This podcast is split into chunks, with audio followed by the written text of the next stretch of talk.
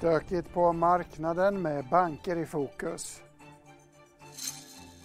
Och så är det budgetmåndag med något för alla när över 100 miljarder kronor ska spenderas. Inte minst så är det hummerpremiär idag. Det här, det här är Ekonomistudion och vi säger varmt välkommen till tv-tittare och poddlyssnare. Det är den 21 september. En skakig och intressant måndag med väldigt mycket att prata om. Allra först så vill jag visa en liten bild. Det är Blackrocks utvärdering av den svenska marknaden för företagsobligationer. Många vill ha mer transparens på den marknaden men Riksbanken verkar själv inte hörsamma det beskedet. Så här såg det nämligen ut när nyhetsbyrån Bloomberg begärde ut utredningen i fråga.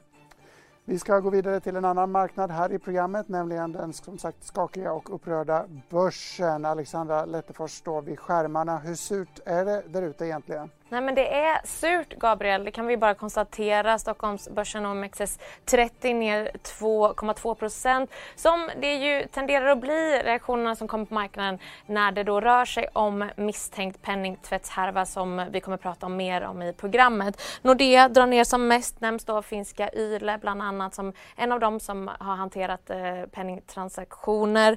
Eh, Även Hexagon, Autoliv och flera andra bolag dras ner och tynger börsen. Här kan vi se bättre går det för defensiva bolag som bland annat Getinge och Telia. Jag har läst en del om eh, amerikanska Nikola, den här lastbilsuppstickaren som har haft lite problem. Kan man få en kort uppdatering där? Ja men precis, det är väl Teslas största konkurrent kan man tänka sig. De har ju varit i blåsväder. Det kom ju en kritisk rapport här från Hindenburg Research eh, häromdagen som riktade kritik och anklagelser om bedrägeri mot bolaget. Idag så kom eh, beskedet också att grundaren av Nikola Motors, Trevor Milton, också styrelseordförande i bolaget, avgår, lämnar alla sina officiella bo, eh, uppdrag i bolaget och eh, det här påverkar såklart aktien. Vi ser i förhanden redan nu att aktien har tappat 26 procent. Drar också med sig samarbetspartners, bland annat svenska Powercell som är nere 7% här. Och på tal om amerikanska börsen ändå så kan vi även då också säga att terminerna pekar på en öppning på minus 1,5% ungefär. Mm, tack så mycket för det Alexandra. Dystert humör alltså. Vi ska fortsätta snacka lite börs och marknad. Jag kan tillägga kort att även guld och olja handlas ner. Det är en sån där dag när allting sjunker. Och vad passar bättre då än att eh, ringa upp Ulf Pettersson som är med oss på länk ifrån Kalmar. Ulf, vad ska man säga? Är det verkligen bara bank, liksom, bankproblem som gör att hela börsen stormar så här mycket? Nej, det är det ju inte. för eh, allt annat är ner nästan lika mycket som bankerna. Bankerna är väl ner någon procentenhet mer än, än, eh, än de andra storbolagen. Men det är en, en allmänt röd dag där bankerna ligger i topp till följd av den här eh, nya penningtvättsavslöjanden då. Det ska vara om 17 000 miljarder från i stort sett alla de stora internationella bankerna som vi, som vi pratar om här i, i, i medierna. Eh, det är det. Men det är en, annan, en, en, en jobbig dag. Vi började inte så farligt eh, tyckte jag, men sen så började terminerna falla i USA. Vi följde med och nu är vi ner drygt 2 procent och då är vi, tillhör vi ändå de bättre i Europa. Eh, sämst, de sämsta i alla fall tillhör eh, Storbritannien, eh, Londonbörsen som är ner 3,3 procent i detta nu då. Eh, så det finns, det, det är bank, bank, eh, bankpenningtvätt, sen så är det lite risk-off och sen har vi också lite ny corona-oro, tror jag man får lägga till i det här för att få ihop de här 2 procentens nedgång. Mm, man kan tänka sig att inte minst britterna drabbas av corona-oro eftersom de stänger ner och så har de ju Brexit att fundera på också. Vi snackade lite bank även i morse. Jag tror att du var med i Börsmorgon Ulf, men jag vill uppmärksamma er på någonting som Maria Landeborn sa. Det lät så här. Ett problem för bankerna, eh, utöver att det kan kosta pengar och det kan bli fråga om böter och så vidare, det är ju liksom förtroendeproblematiken. bankerna är ju en av de branscher som har lägst förtroende i samhället och ju fler sådana här skandaler som kommer fram, eh, desto tuffare blir det.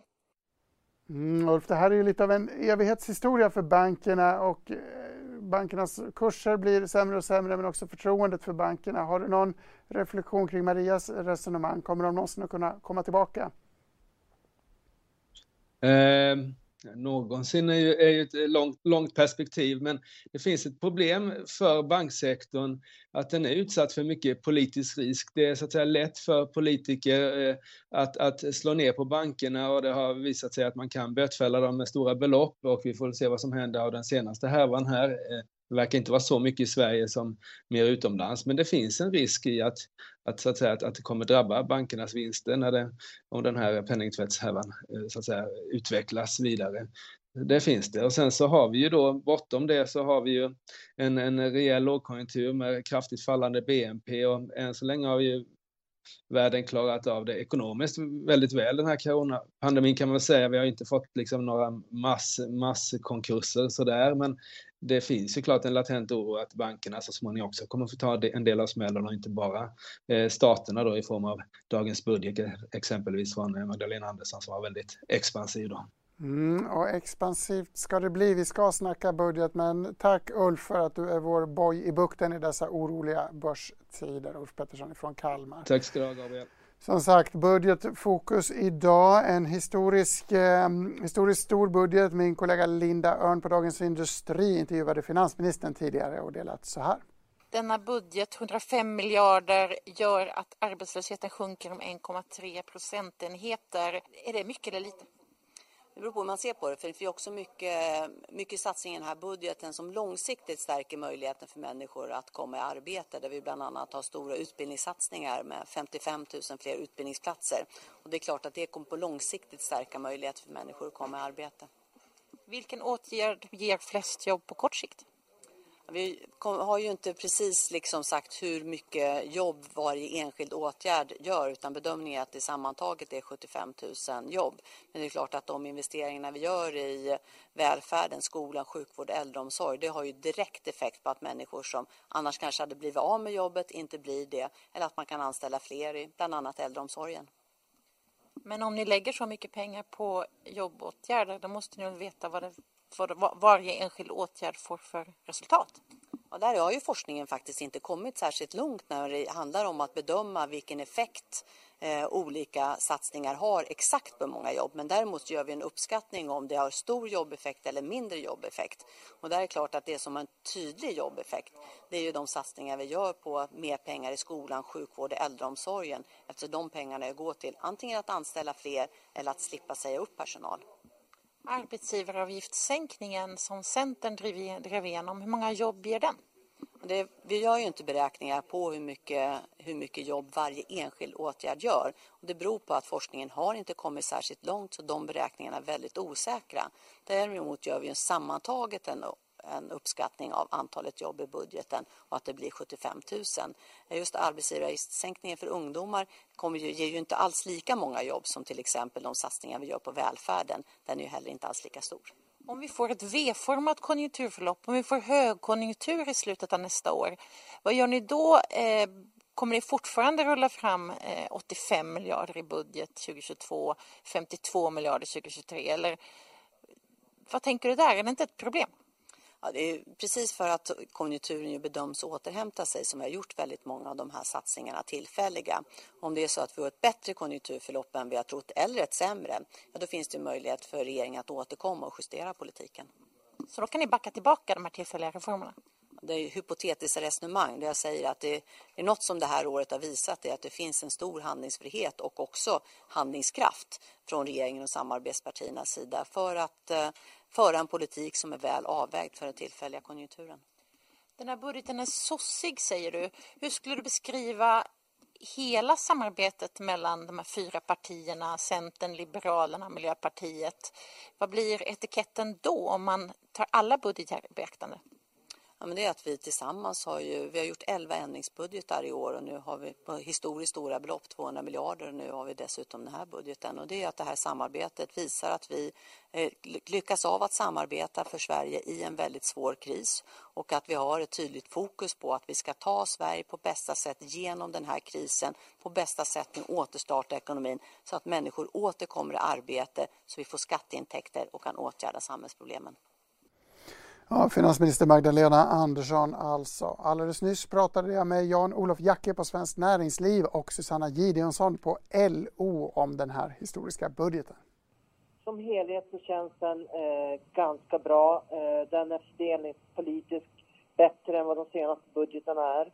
Ett litet kliv åt eh, rätt håll eh, kan vi säga, även om vi skulle behöva göra mycket, mycket mer. Eh, men det, som helhet så är det så vi ser på den. Ett kliv åt rätt håll alltså. Jan-Olof Jacke, vd för Svenskt Näringsliv. Vad säger du? Håller du med om det? Vi tycker till exempel att det är klokt att eh, stimulera investeringar och det tror vi man kan göra med de här investeringsavdragen. Vi har investeringar på historiskt låga nivåer just nu och en hög arbetslöshet och gäller att få igång eh, förmågan att skapa nya arbetstillfällen.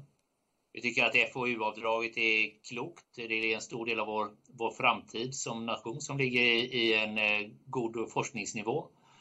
Och vi tycker det är viktigt att få ut eh, ungdomar i arbete och då är många av de arbetena är inträdesjobb och det är de sektorer som har drabbats hårt och då tror vi att den sänkta arbetsavgiften för ungdomar är ett, ett klokt initiativ. Susanna Gideonsson, vad är det som du tycker markerar det här steget åt rätt håll? Vilka komponenter i budgeten vill du understryka som särskilt positiva? Ja, eh, naturligtvis så eh, tycker vi att det är bra eh, med eh, att den förhöjda nivån eh, på a-kassan ligger kvar som en stark bro då från ett jobb till det andra. Sen all satsning på utbildning är jättebra, både på yrkesvux, yrkeshögskola, mer högskoleplatser på arbetsmarknadsutbildning till bristyrken. De bitarna känns helt rätt. Och naturligtvis då investeringar överhuvudtaget, både infrastruktur, energi, bostäder. Eh, de känns som ett eh, steg åt rätt håll. Mm. Finns det någonting som LO hade velat sett som inte finns med eller någonting man hade velat göra annorlunda? Eh, ja, eh, det finns saker som eh, vi saknar. Och det är naturligtvis, vi hade gärna sett något resonemang om den skattereform som Eh, finns i januariavtalet. Eh, den skattereform för ett jämlikt Sverige. Eh, som, ska man göra någonting åt, det, åt den under mandatperioden så behöver det komma nu. Sen ser vi att vi har behövt satsningar på sjukförsäkringen för att göra den mera mänsklig vi ser med oro på att korttidsarbetande som har funnits under corona försvinner. Eh, vi ser att stora branscher fortfarande inte är på fötter och att det kan behövas ytterligare. Så att, eh, vi kommer att följa det stenhårt och se om varslen och uppsägningarna ökar. Ja.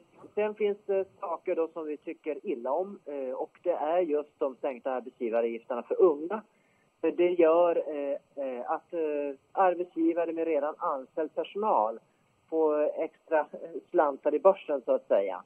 Samtidigt som vi har sett tidigare att det är en oerhört dyr åtgärd och vi ser att de eh, pengarna hade man kunnat använda till bättre åtgärder. För mer investering och eh, för mer omställning för framtidens arbetsmarknad. LOs kritik mot det slopade arbetsgivaravgifter för unga jag nyfiken på vad du tänker om när du hör Susanna och sen var jag också nyfiken på hur du ser på en skattereform i Sverige. Mm. Men tar man den första först så, eh, så tycker jag att det, vi tycker att det är en klok åtgärd i, i det här läget att få ner arbetskraftskostnaderna för unga. Man ska komma ihåg att eh, när man refererar till att eh, det innebär att företag som har många unga anställda får en bättre ekonomi, så är det precis de företagen som också kommer att rekrytera fler nya unga. Och det är ofta, i många fall, de företag som har drabbats väldigt hårt av den här krisen. Och på det sättet så blir det en riktad åtgärd. Och eh, bland vår största oro det är att vi ska permanenta en arbetslöshet och, och minska möjligheterna till instegsjobb. Så att Eh, jag, jag, tycker att den är eh, en, en klok och väl avvägd. Sen finns det saker i infrastruktursatsningarna eh, tycker vi är, är, är, väldigt kloka både när det gäller väg och järnvägsunderhåll, när det gäller utbyggnad av fiber. Däremot tycker vi de är rätt så små i sin natur, men inriktningen på dem är bra. Eh, när det gäller eh, stor skattereform så är det klart att det där riskerar att bli en, eh, ett gigantiskt monster och ta väldigt, väldigt lång tid. Jag tror man behöver adressera skatterna eh, för den effekt de har, både på jobbstimulans och på investeringsstimulans och så att för viljan och drivkraften att arbeta och de ska man nog adressera var och en för sig. Mm. Susanna Gideonsson, är det inte lika bra att vi väntar med en skattereform då? Vi vill ju inte riskera ännu mer politisk låsning i det här känsliga läget eller kan du fortsätta resonemanget där? Eh, nu är LO inget politiskt parti, så politiska låsningar, eh, de landar inte vi oss i. Men vi konstaterar att det finns eh, en sån punkt i januariavtalet Och vi konstaterar också att eh, Sverige är eh, ett av de länderna som, där klyftorna ökar allra, allra snabbast och har gjort en rad eh, av år. Och därför har vi eh, sett fram emot en skattereform, eh, eller ser fram emot en skattereform för ökad jämlikhet och se vad den kan innehålla. Allt sammantaget, Susanna, den här budgeten, gör den att klyftorna minskar eller ökar i Sverige? Eh, just nu så ser jag att den här budgeten kommer att göra att eh, klyftorna minskar. Jag tycker man satsar på eh, rätt saker, att man faktiskt gör investeringar i långsiktiga och att man också satsar på en välfärd som ger trygghet för vanligt folk. Eh, så att utifrån det så är inriktningen eh, bra. Stort tack Susanna Gideonsson. Jan-Olof Jacke, samma fråga. Allt sammantaget, klyftorna i samhället, bidrar den här budgeten i ändra riktningen när det gäller den frågan? Jag tror det viktigaste vi kan göra för att minska klyftorna är att skapa fler arbetstillfällen och allt vi kan göra nu för att stimulera investeringar eh, är ett eh, liksom är steg i den eh, riktningen. Susanna var också inne på utbildningsinsatser och inte minst när det gäller eh, vuxenutbildningar, yrkesutbildningar.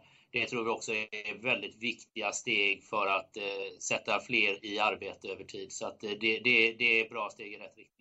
Kort avslutande fråga, Jan-Olof. Eh, de som oroar sig över skuldbördan eh, efter den här ganska kostsamma budgeten, vad säger du till dem? Jag tror att konsekvensen av att inte satsa nu är större än konsekvensen av att satsa. Vi har fortfarande en, en väldigt bra statsfinansiell ställning. Eh, och det finns nog all eh, anledning att komma tillbaka till vad vi kan göra ytterligare när det gäller framförallt investeringar i, eh, i infrastruktur med den enda eh, långsiktiga intentionen att skapa så god konkurrenskraft som möjligt för Sverige. Mm, vi tänkte att vi ska få in lite DI-profiler i den här budgetröran också. Jag pratade nyss med Tobias Wikström, ledarskribent på tidningen, om vikten av att inte förspilla en god kris, som det gamla ordspråket antyder. Så man har inte levt upp till eh, Winston Churchills devis som man säger så sagt att never waste a good crisis. Därför att alla åtgärder, antingen det är då Eh, Eh, alla, alla stimulanser så att säga är riktade, är, är, är gjorda på tre år eh, eller åtminstone en tidsangivelse på några år. Eh, medan till exempel satsningen på försvaret, som ju de flesta tycker är angelägen, den ska däremot finansieras krona för krona. Den principen som jag trodde man hade lämnat, just nu i alla fall. Och då säger man att försvarssatsningen som ju är på bara några få miljarder jämfört med de hundra miljarderna, Försvarssatsningen ska då alltså finansieras med en bankskatt som ingen vet riktigt hur den ska se ut än. Det finns ett förslag som kom häromdagen. Eh, och med höjd skatt på alkohol och tobak. Eh, och det, det, blir, det skorrar ju så på något sätt därför att eh, de andra åtgärderna, stimulansåtgärderna, de går ju liksom utöver alla breddar. Mm.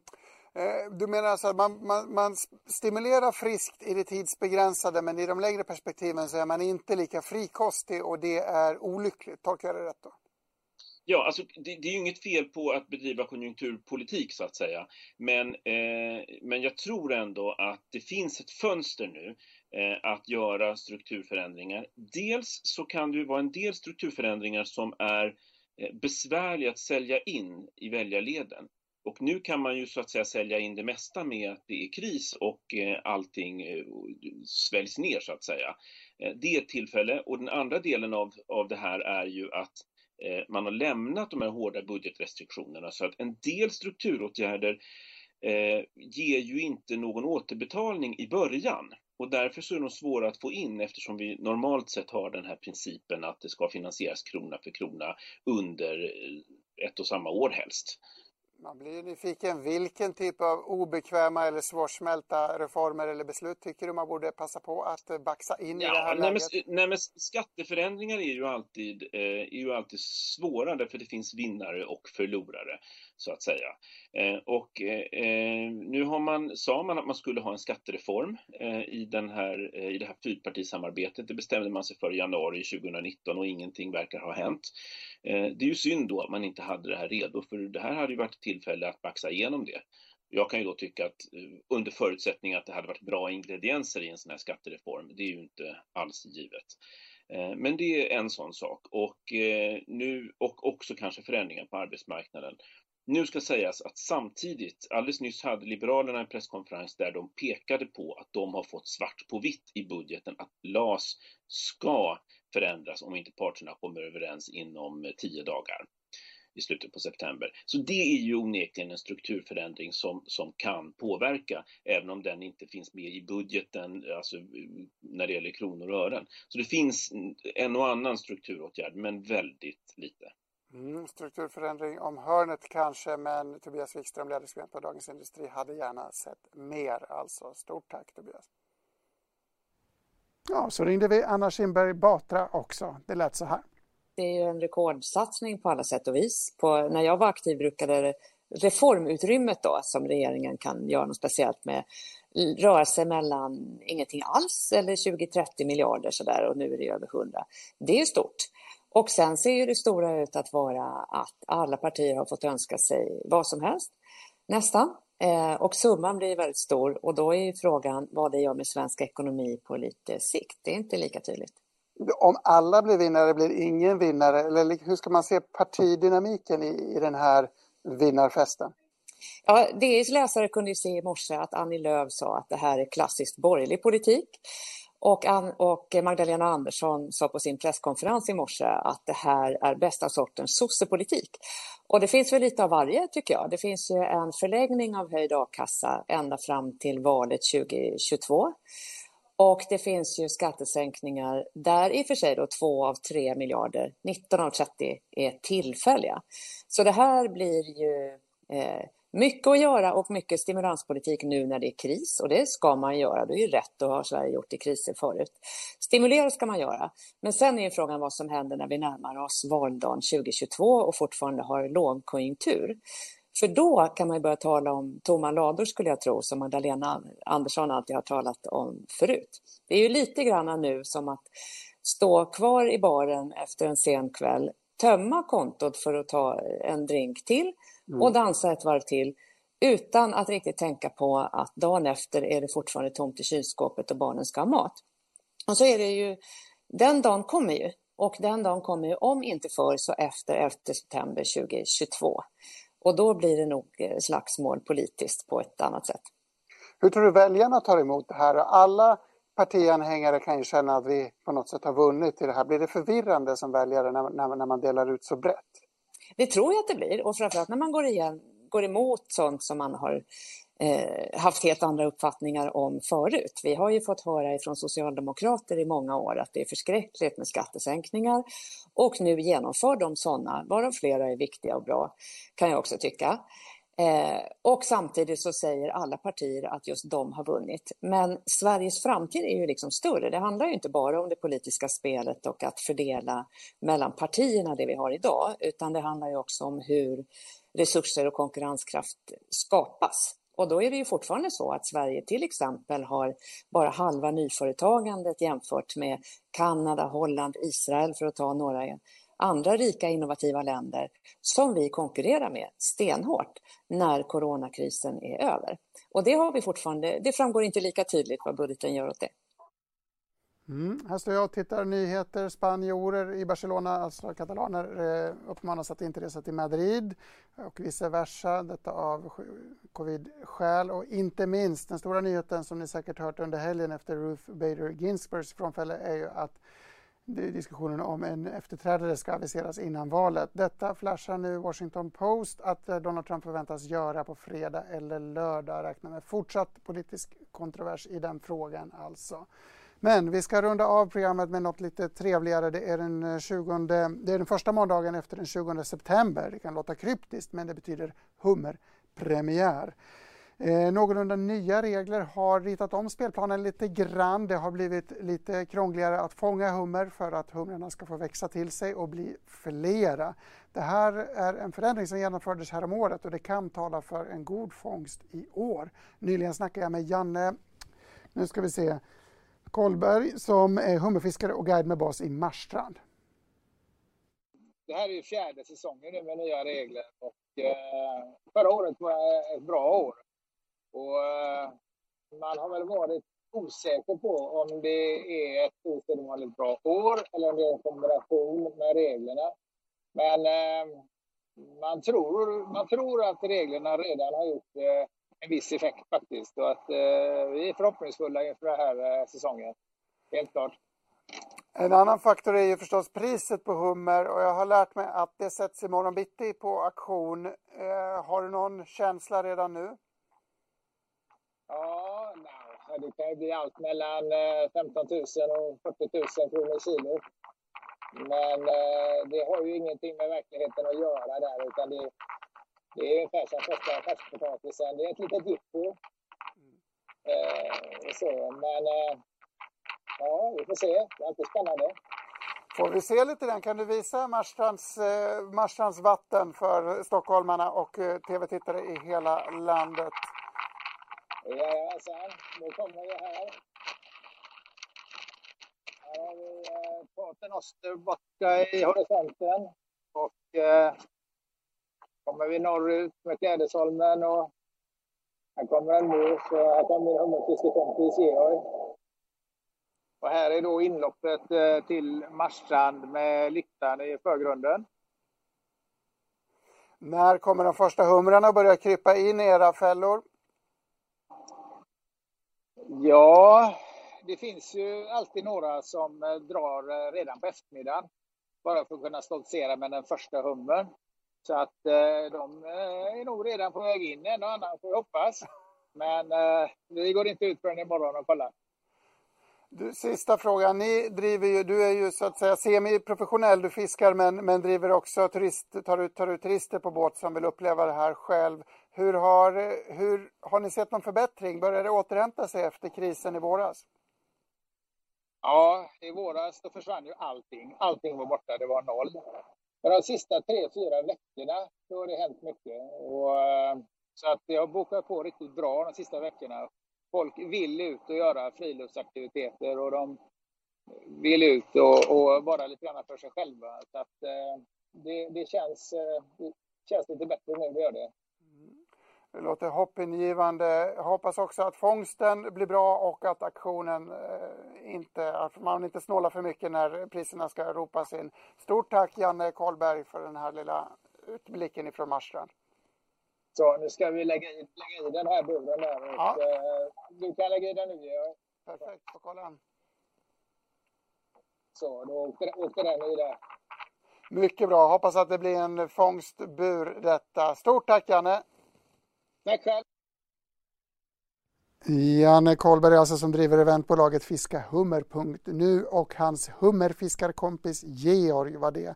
Vi börjar närma oss slutet på sändningen. Det är dags för sista raden där vi dyker ner i arkivet troget. Vi hade ju med Magdalena Andersson tidigare och här i arkivet hittar vi en tidigare finansminister som sedan kom att bli statsminister. Här var han dock bara för detta skolminister. Göran Persson blev omskriven i DI den 31 augusti 1993.